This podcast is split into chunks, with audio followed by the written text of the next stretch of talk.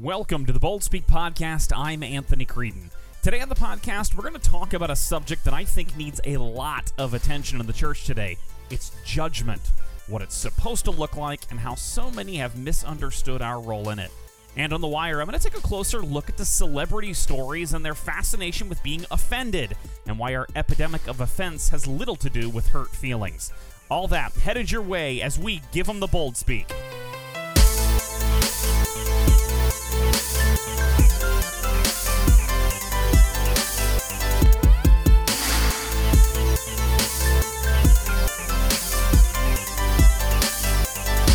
Hello again, everyone, and welcome back to the Bold Speak podcast. Very glad you can join me as we continue to go through this Condition of the Heart series and take a look at the Sermon on the Mount from the Gospel of Matthew.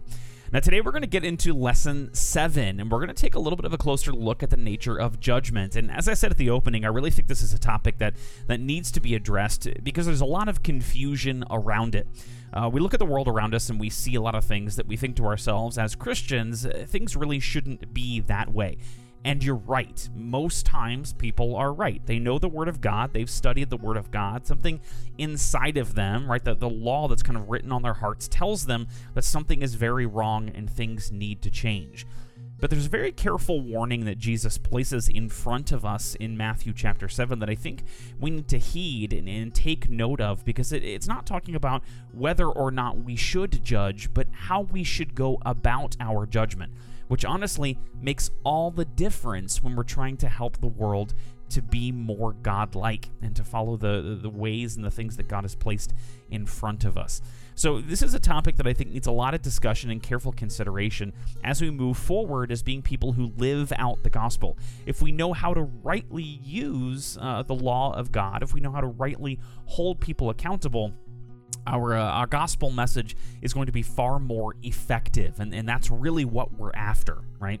So so that's what we're going to talk about today in matthew chapter 7 now you will notice uh, in the study guide and, and a quick note on the study guide if you if you don't know what i'm talking about here uh, the study guide is available to you on our website and that's www.theboldspeak.com uh, if you go there you can pick up this study guide. It's only $10 uh, has an opportunity for you to take down some notes and, and kind of track along with us as you go. So if you you go to our store uh, you'll see it there for purchase uh, really strongly encourage you to do that all right but if you do have that study guide in front of you uh, we're going to be on page 28 again we're entering into lesson 7 uh, and you'll also notice that we're only going to be uh, reading Matthew 7, verses 1 to 6, right? Just six verses on this episode of the podcast. But in those six verses is quite a bit, and, there's a lot there to unpack. So uh, we're just going to do those six verses, a little bit of scripture to, to help us as we go along here. We're going to touch on Romans and Galatians 6, but mostly focusing just on those six verses of Matthew. And speaking of kind of going through those particular verses, we're going to do that in the English Standard Version of the Bible. So uh, if you've got a Bible in front of you, go ahead and open it up to Matthew 7. Uh, if you don't have an English Standard Version, that's perfectly fine. Just use whatever translation works best for you. Um, if you, you do have an English Standard Version, perfect. You'll be able to follow along very easily. And if you don't have a Bible in front of you, don't worry. I'm going to go ahead and read all of these to you so you can track along and follow easily as we all kind of try to figure out what it means to, to be the church and to, to rightly judge things in an appropriate way. All right, so let's go ahead and get into this. Uh, we're going to read Matthew chapter 7, verses 1 to 6. Judge not that you be not judged. For with the judgment you pronounce, you will be judged, and with the measure you use, it will be measured to you. Why do you see the speck that is in your brother's eye, but do not notice the log that is in your own eye? Or how can you say to your brother, Let me take the speck out of your eye, when there is the log in your own eye? You hypocrite! First take the log out of your own eye, and then you will see clearly to take the speck out of your brother's eye. Do not give dogs what is holy, and do not throw your pearls before pigs, lest they trample them underfoot and turn to attack you. Question 1 asks What warning is Jesus giving in regard to judgment? Now, I have to say right at the outset here, there are no questions in this section of the study guide that are more important than this one. All right? in order to have a right understanding of where Jesus is going with all of this, we have to start strong. And that means understanding specifically what Jesus is saying in verse 1. And the reason is because I think a lot of people get this confused, and, and, understandably so. The, the English doesn't really do a great job of clarifying what specifically is being said here in a right understanding, because it's just putting the words down uh, from the Greek. So we're going to take a look at this in a little bit more depth and, and really take a, a chance to, to step back and evaluate on the basis of the context what Jesus is trying to communicate here. Right? He says, Judge not that you be not judged. Right now, most people read that and they think, oh, that is a warning to me not to make judgments so that other people don't judge me. But that is incorrect, and we know this on the basis of the context, right? So, a couple of things that we need to do. First, we need to remember that Jesus is speaking to a crowd, and so far, when he's used the word hypocrite, he is referred directly to the Pharisees and the Sadducees, right? The, the scribes, the teachers of the law. And the word hypocrite here is used in verse 5. So if we continue the pattern that's been established for us, uh, that Jesus uses hypocrite in reference to those religious leaders of the day, then when he in verse 5 says, You hypocrite, first take the log out of your own eye, that seems to indicate that he's directing this dialogue once again at those same religious leaders, right? Now, keep that in mind. The second thing is, he can't be telling us to not judge people because in the very next few verses, he tells us that when we judge them, we should do it this way. In other words, he wouldn't start by saying, don't judge people, and then go, but if you decide to disobey me and judge people, here's how you should do it. All right, so so something else has to be going on here. Here's what it appears that Jesus is trying to communicate. Don't judge people in order that you won't be judged.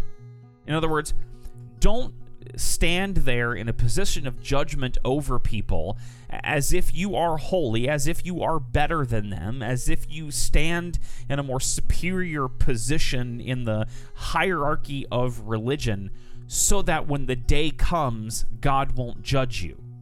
Because that's not how it works. And this is what he's trying to communicate. In other words, don't use judgment as a means by which to make it appear that you are more holy or godly than anyone else. And, and that message is consistent with what Jesus has been saying all along through the Sermon on the Mount. Right? And this is why, again, he, he continues in the verses to talk about, well, how should we judge people? Now, again, we're, we're going to use some, some principles of biblical interpretation. We're going to use some things that we know about the Bible to validate this. And one of the major things that we're going to use, which is a thing we should regularly use, is other portions of Scripture to, to bring some clarification. Right? Judgment is talked about in several different places, and in fact, um, one of the, the most important and significant people to talk about the nature of judgment is Paul right? And Paul knows a life of judgment, right? Paul, who was formerly Saul, uh, stood there as a zealot and, and made it his business to judge people on the spot for their Christian faith.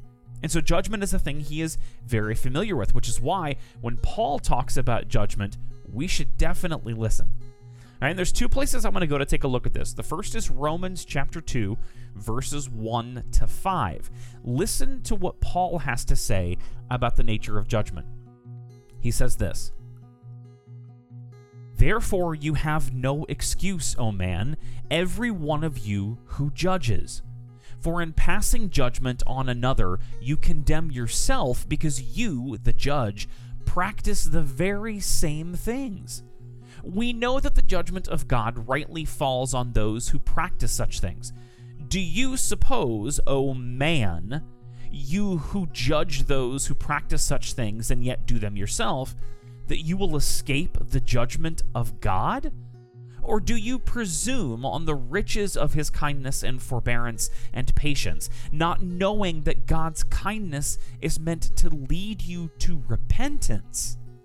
But because of your hard and impenitent heart, you are storing up wrath for yourself on the day of wrath when God's righteous judgment will be revealed. Now, what Paul is pointing out here is that we need to be very careful as believers and followers of God, as those who represent God as his stewards, that we don't stand there in judgment of others without recognizing that we too are in the same boat. There is no single human outside of Christ who stands in a position to rightly judge others without first recognizing the sin within yourself. And that is a major part of how we approach judgment. It's a major part of what Jesus is communicating, and Paul is validating that here. All right, so judgment and, and, making judgment on the basis of the law of God is appropriate. We just have to make sure we do it the right way. All right. Now, again, this is going to be further supported in Galatians chapter 6, verses 1 to 6. All right. Galatians 6 1 to 6 builds on this idea when Paul says these words Brothers, if anyone is caught in any transgression, you who are spiritual should restore him in a spirit of gentleness. Keep watch on yourself, lest you too be tempted. Bear one another's burdens, and so fulfill the law of Christ. For if anyone thinks he is something, when he is nothing, he deceives himself. But let each one test his own work, and then his reason to boast will be in himself alone and not in his neighbor, for each will have to bear his own load. Let the one who is taught the word share all good things with the one who teaches. What Paul is building on here is the, the purpose behind the judgment. Right? In other words, if someone is caught in transgression, you should restore them in a spirit of gentleness, right? With an idea or an eye to what comes next, which is repentance. And from that repentance, reconciliation. And that is how we fulfill the law of God, because that is what God is after. All right, please hear me on this.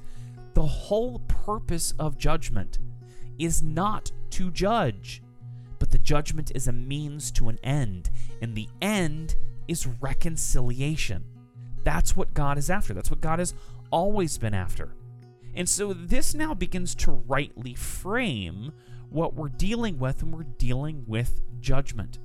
The warning that Jesus is giving us in regard to judgment is to make sure that we understand how to do it rightly and rightly represent God when we do it. All right? So, so let's continue on here and get a better picture of what it means then to judge. Question 2. What does Jesus mean by his words in Matthew 7, verse 2? To remind you, he says this For with the judgment you pronounce, you will be judged, and with the measure you use, it will be measured to you. In other words, what Jesus is saying here is when you pass judgment on someone, rightly or wrongly, but especially rightly, you're going to convict them. And when you convict them, something is going to happen that I'm sure all of you listeners out there will recognize. And that is that judgment will turn around back on you. All right, kids do this all of the time. Right? When you say, "Well, you did this," usually the response is, "Well, you did this," right? In other words, judgment is the response to judgment. And so Jesus is just giving a warning here. Be prepared, for with the judgment you pronounce, you will be judged, and with the measure you use, it will be measured to you. Now, again, what we have to remember is that first verse there, which is our key verse, is Jesus saying, Don't use judgment as a means by which to bolster yourself or make yourself feel holy before God. And why? Because verse 2 when you live your life in a position of judgment, be prepared, for you will be judged with that same judgment of law, but now by God. In other words, God will judge you for your judgment. Everybody hear me on that? Right? God will judge you for your judgment. When you live a life uh, of Christian faith that is focused solely around making people feel inferior and horrible simply for the sake of judgment. In other words, if your judgment is only geared toward promoting yourself and never toward reconciliation, you will be judged for that. That is not how God has called you to live. God has called you to live in relationship to the law, that you use the law of God, you use the will of God in that judgment to bring about repentance and reconciliation and restoration of people through the power of the gospel. The gospel is the focus, not the judgment, not the law. Now, let's continue to take a look at this because the, the, the wormhole goes a little bit deeper here, right? Question three How does this compare to the way people typically use these verses? Well, uh, again, if you've been out and about and, and heard many people kind of reference these verses, my guess is is that 99.9% of the time it's typically used as a means by which to divert judgment. In other words, well, don't make a judgment on me. You can't judge me because when you judge me, then you deserve to be judged, and that's not okay right? In other words, it's always a means by which to say, well, don't judge me. Just let me do whatever it is that I want to do. And what I'm hoping that you're seeing here is that is in no way intended with these verses. Nowhere in here is Jesus saying anything about the fact that we shouldn't make judgments according to the law or the will of God. He's simply saying, don't make judgments for the sake of judgment always lead with the gospel, right? Always go with the gospel, right? You you may have an opportunity to to call somebody accountable for their actions, and in that situation, you should, right? You should hold them accountable. But that should be done only as a means by which to help them to recognize the sin that is within them, to recognize the sin of the action, bring them to repentance, and then restore them with the gospel and move forward together in faith. That is the purpose of judgment. But nowhere in here is Jesus saying we shouldn't judge and we should just let everything slide. Right? That's nowhere in there, and that is never how we should understand judgment. Right? Holding people accountable is critical. However, the only way that it's going to be effective to get you to the point of the gospel is if you do it with humility right? And humility is a major part of this, and that's the next question and the next verses that we're going to address. Question four Why is it important to exercise humility in judgment? The advice that Jesus gives us here in verses uh, 3 and 4 specifically is to tell us that we need to make sure that we understand our own position before God before we start placing other people in a position of judgment. Verses 3, 4, and 5 say this Why do you seek the speck that is in your brother's eye, but do not notice the log that is in your own eye? Or how can you say to your brother, Well, let me take the speck out of your eye, when there is a log in your own? You hypocrite, right? There's that word, hypocrite. You hypocrite. First take the log out of your own eye, and then you will see clearly to take the speck out of your brother's eye. Now, you'll see in the study guide there, I've provided you two, uh, again, kind of subcategories under question four. The first is credibility. Now, the importance of credibility is that when you make a judgment or an assessment on someone, there has to be a reason for them to, to hold that judgment or assessment valid. In other words, if you tell someone that what they're doing is wrong, well, what makes you a credible source for right or wrong? And that's an important question and, and a thing to think about. If we are not held as credible uh, kind of sources of truth, then when we try to hold someone accountable, what is to make them listen to us? In other words, why should they believe us that what they're doing is wrong? And if we don't have credibility, then we lose all availability to hold people accountable. Right? And so credibility is the establishment of our kind of validity as those who speak truth, right? And those who can hold people accountable to the law and the will of God. Now, the next word under there may seem a little bit odd to pair with credibility, but is maybe the most important part of this. And that's vulnerability. Now, I have to tell you, this is something I really think that the the church today struggles with. Right? An opportunity to be vulnerable we've got it in our heads, and, and maybe it's from a misunderstanding of this section of, of Scripture. Maybe it's a misunderstanding from lots of different sections of Scripture. Uh, you know, places in particular, I've noticed this a lot as a, a big struggle with pastors uh, feeling they have to be above reproach, as if that means they have to be perfect, and it doesn't, right? In other words, being above reproach doesn't mean perfect. In other words, uh, being above reproach just simply means able to be approached and approached again about the struggles and difficulties of the Christian life. Right? It does not mean that we have to pretend we're perfect. Because I would argue this the more we show people our weaknesses, the more opportunity we have to show the power of the gospel. Right? This is why Paul says, As for me, I boast in my weaknesses because of Christ. In other words, when we show that we're in the same boat with everyone else, an opportunity presents itself for us to have real dialogue, to bring about real conversations that lead to real healing. Now, this is what the Pharisees and the Sadducees weren't providing they had taken judgment as a means by which to be superior, right? To hold themselves over others. And because of that, everyone was afraid of them. No one engaged them. There was this distance between the religious leaders and, and the people. And this was a huge problem. A lack of vulnerability led to a church that was very much about presenting a false front, presenting themselves as something that they aren't, and being more concerned about preserving an institution than genuinely helping people. My question is Does that sound familiar to you? I gotta be honest, I'm seeing that a lot in our church today. A distance between the, the clergy and the people uh, the religious leaders being more concerned with preserving an institution, with protecting something, and as a result, not being vulnerable with other people, not being vulnerable with the people of God.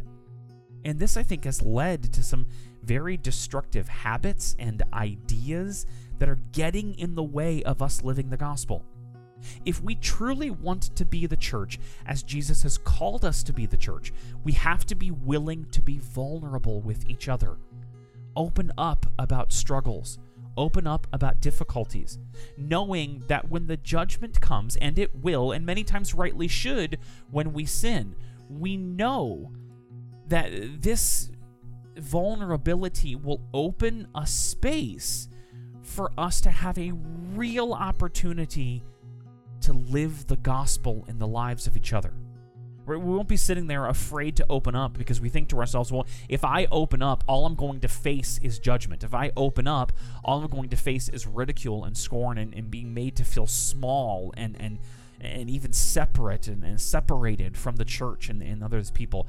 If we have an opportunity, a genuine opportunity to be vulnerable with each other and open with each other, we could do incredible things in the power of the gospel because that's who we are, ladies and gentlemen, as the church. People who live by the power of the gospel. We cannot be afraid to be open with each other. We cannot be afraid to sit down with others and, and, open up about the struggles and the sins and the things that weigh us down. Because if we do that, we lose the purpose and, and the heart of the gospel. If we allow ourselves the space to confess our sins in a place where we are safe and people say, Look, you're right, what you did was wrong, and there may be repercussions for that. But I'm invested in you. I love you, and now I want to work with you on a path of repentance, reconciliation, and restoration so that sin no longer hangs over you, but you have full life and acceptance in the power of the gospel. If we could get to that place, if we could be that place church, it'll be incredible to see what we can do. And so that is the reason why Jesus is addressing this. In chapter 7, this first section in chapter 7, Jesus is saying, if you want to fix what the Pharisees have damaged in the church, start here. Use judgment as a means by which to bring about reconciliation through the gospel. And that is something that's absolutely important for us as the church to remember as we move forward. Question 5 How did Jesus' words about judgment connect to the theme of condition of the heart?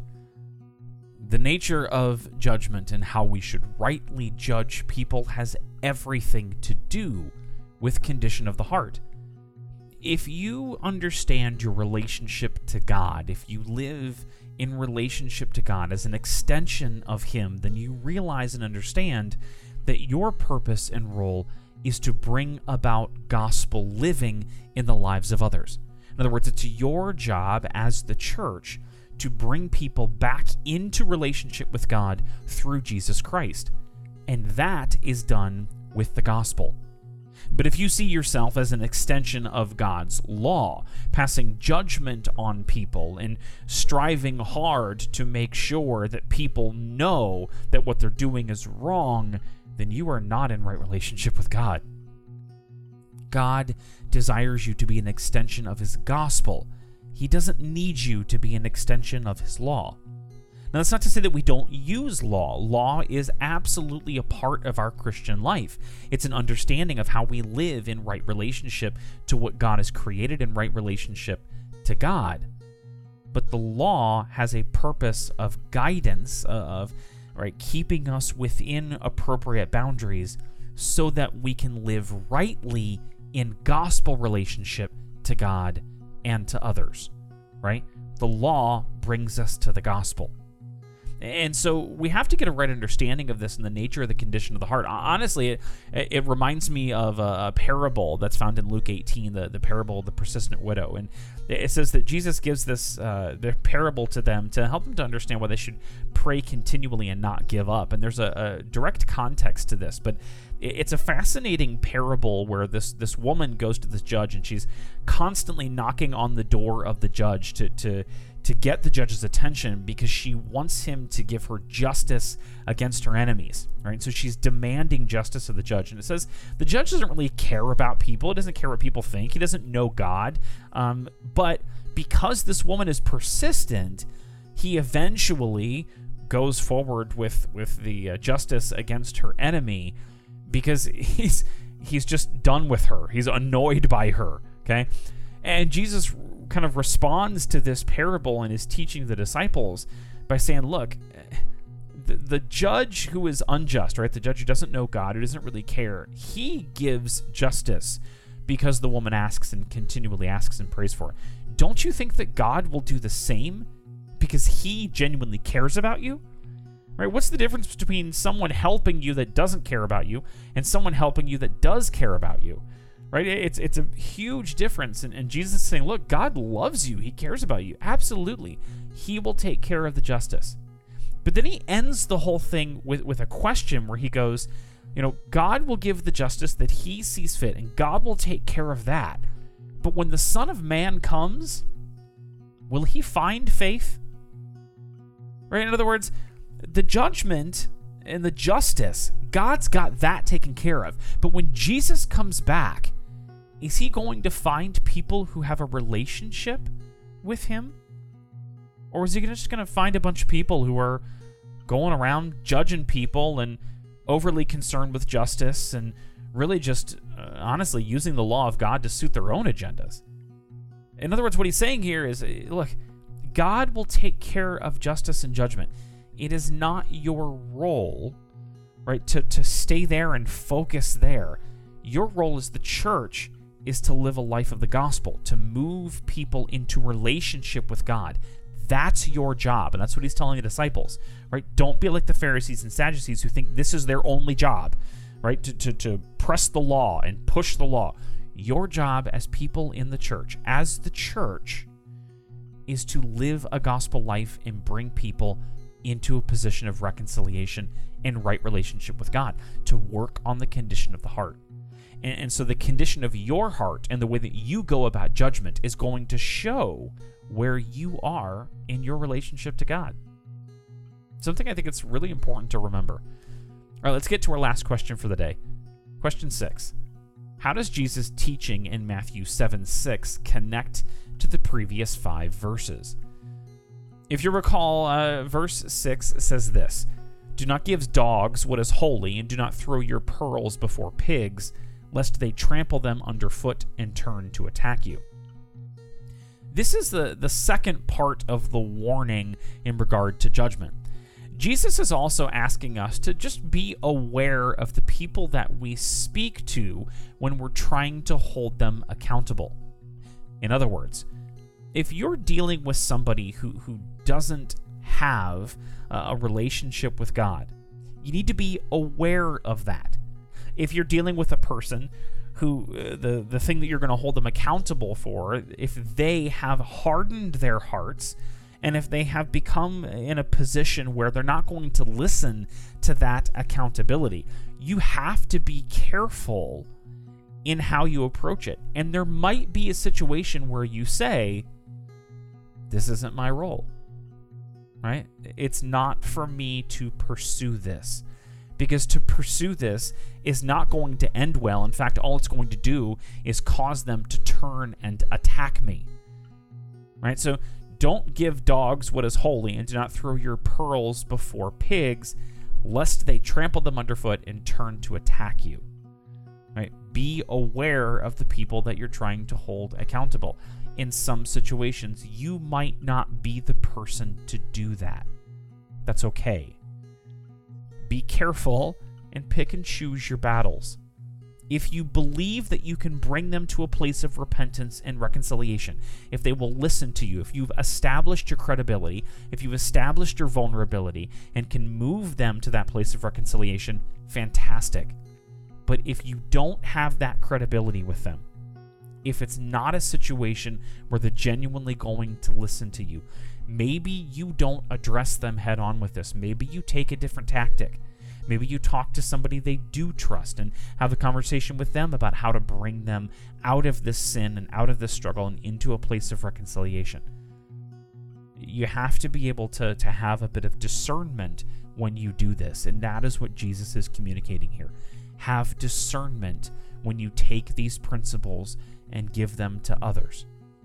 Have discernment in the ways that you go about judgment. If you have discernment, that will yield better results. All right, so uh, hopefully we've given some some food to, to chew on here, uh, some some thoughts about um, how kind of how judgment works, and, and hopefully this has been incredibly beneficial um, and maybe helping you to to consider some things. Maybe there's a situation going on in your life right now where you're thinking, man, this is something I've really needed to address. I'm not quite sure how to do it. And, and hopefully, Jesus' words here uh, can provide that for you a little direction and to help you sort of reframe the ways that you go about judgment. Okay, well, I mean, as we've been talking about this whole time, there's certainly no shortage of judgment in our society, and with that, there is no shortage of offense to be taken. But with everyone taking offense to things, I have to ask an honest question about the nature of the offense. What's the end game? Right? What's the point? To explain to someone that uh, what they said or what they did was offensive is intended to lead to what conclusion? My fear is that the answer they give might be more directed at power than any sort of recognition and reconciliation. And that's what I want to discuss on this edition of The Wire. Wire. I will admit, I'm the last person you want to talk celebrity gossip with. Honestly, I don't much care about who's dating whom or the latest fashion trend to hit the red carpet. But like every warm blooded American, it's hard to escape the barrage of celebrity stories that are thrust upon me with each news cycle. This week was no different. Same stories, different day. And while the stories were the kinds of reports that we've come to expect from American journalism, what struck me this week was what we've come to expect from American journalism. In other words, it used to be about the celebrity dating scene and fashion. But now the refrain seems to be the latest news of who accidentally tweeted something, said something in an interview, or posted on Instagram an image that offended someone or a whole bunch of someone's. Apparently, even the most famous of us can't escape the constant fear associated with someone getting upset with something we said. But what I've started to notice in these news stories is a common trend from those who have been offended. They want action. Stop buying the brand that this celebrity endorses. Fire them from this film. Create a hashtag to publicly shame them. It's here that the public is, I guess, supposed to get on board with their call to action or face the same public shaming. And the striking thing is that in many cases, the claim is that this is intended to stop the offensive behavior. But is that what you're really after? It appears to me that as of late, taking offense has become a clever sleight of hand that people are beginning to pick up on. Here's how it works you begin by finding something to be offended about. Oftentimes, this is a misrepresentation or an accidental communication from a celebrity. The higher the profile, the more effect the trick has. Next, you express frustration and offense at the act or speech, citing that such a thing is harmful or damaging to society. It is here that the sleight of hand begins. From the outside perspective, your cause seems noble. You're fighting for the oppressed and the underprivileged. You're fighting the good fight for those that are unable to fight for themselves. However, what most people don't notice is what's going on in the background. It used to be when someone committed an offense, it was a legal matter. They broke the law, and now there are repercussions of that violation. Today, offense has taken on a bit of a different meaning. Now, when someone hurts someone's feelings, we perceive it as an offense that also warrants repercussions. But there is one big difference between the two, and this is where the sleight of hand takes place. The first is decided by a legal process, where the person who committed the offense is innocent until proven guilty. If found guilty, that person is subject to punishment as decided by the law. In the second case, however, whether or not someone's feelings were hurt is completely subjective. What hurts one person's feelings might not hurt another's. And if your feelings are hurt, the person should apologize and seek reconciliation to repair the relationship. The first is about the good of the public, the second is about the good of you. Did you catch the sleight of hand? At some point, we made the switch, and few people noticed it. When someone is offended emotionally, it has now become raised to the level of a capital offense. People demand justice and action to be taken, right? They want to vote with their money and want companies to take responsibility for the mistake of those who appear to represent them. They want to control what is said and how it's to be said. Under no circumstances can we allow anyone to feel offended or oppressed or powerless because that's not fair or right or whatever. To the public, it's a cause to help people. In reality, for many, it's a self righteous soapbox to gain power from other people as if it's a commodity to be stolen. It's not. If I offend you, I don't owe you anything other than apology and a hope to reconcile emotionally. I don't owe you my job or my livelihood. I don't owe you my family or my friends. I don't owe you my emotional health or my capacity to live outside of fear. And to expect those things shows the world that you're not after helping others, only yourself. You're what I call a power vampire sucking the life out of others so that you can feel powerful and, in an odd twist, become the very thing you publicly despise. It would do us well to remember that the Golden Rule states whatever you wish that others would do to you, do also to them. Nowhere in there does it say that we should treat others the way we have perceived ourselves to have been treated in order to gain power over them. That's not a thing or at least it shouldn't be. So, to those who are offended at the latest celebrity gaffe, take a deep breath and ask yourself why you're offended and what you're really after. Maybe at least then you can be honest with the public when you make the demands, and at most, realize that those demands are unreasonable. If you made such a mistake, would you want us to take away your job?